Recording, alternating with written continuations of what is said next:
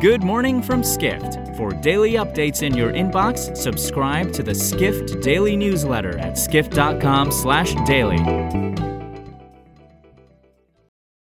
It's Wednesday, August 3rd in New York City. And now here's what you need to know about the business of travel today. Marriott, the world's largest hotel company, is feeling pretty good about its prospects, even if the global economy does hit a rough patch later this year. Senior hospitality editor Sean O'Neill reports that CEO Anthony Capuano said during his company's second quarter earnings call on Tuesday that the hotel giant hasn't seen any signs of a slowdown in global lodging demand and believes its momentum could help it withstand any choppiness later this year.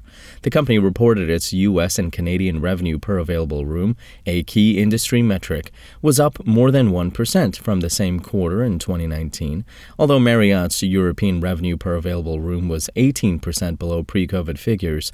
The company has seen rates and occupancy levels in the region rise faster than expected.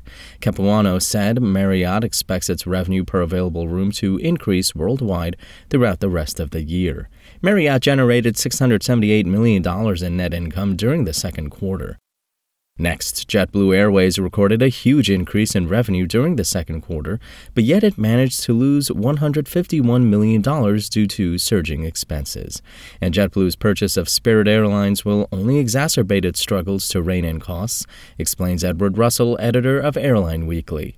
Although JetBlue saw second quarter revenue rise 16% compared to 2019, its expenses also jumped 38% from the same period pre COVID.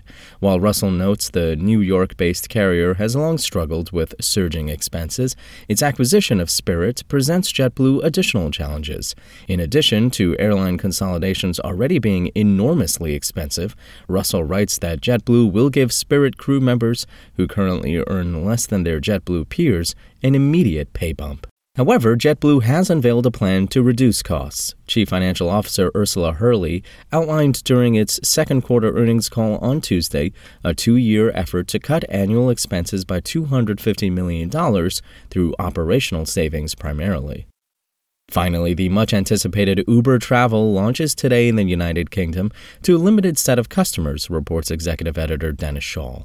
The travel service doesn't enable travelers to book hotels and flights, but along with Uber rides, it provides travelers the opportunity to book long distance rail and bus trips licensed from Berlin based company Omio. Omio, which began discussions with Uber last year, is the rideshare giant's sole travel partner.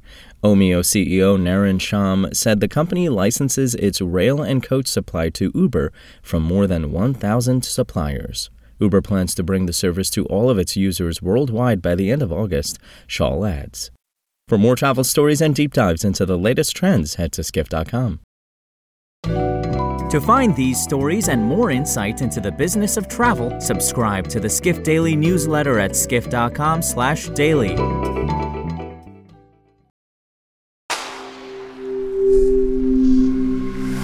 Spoken Layer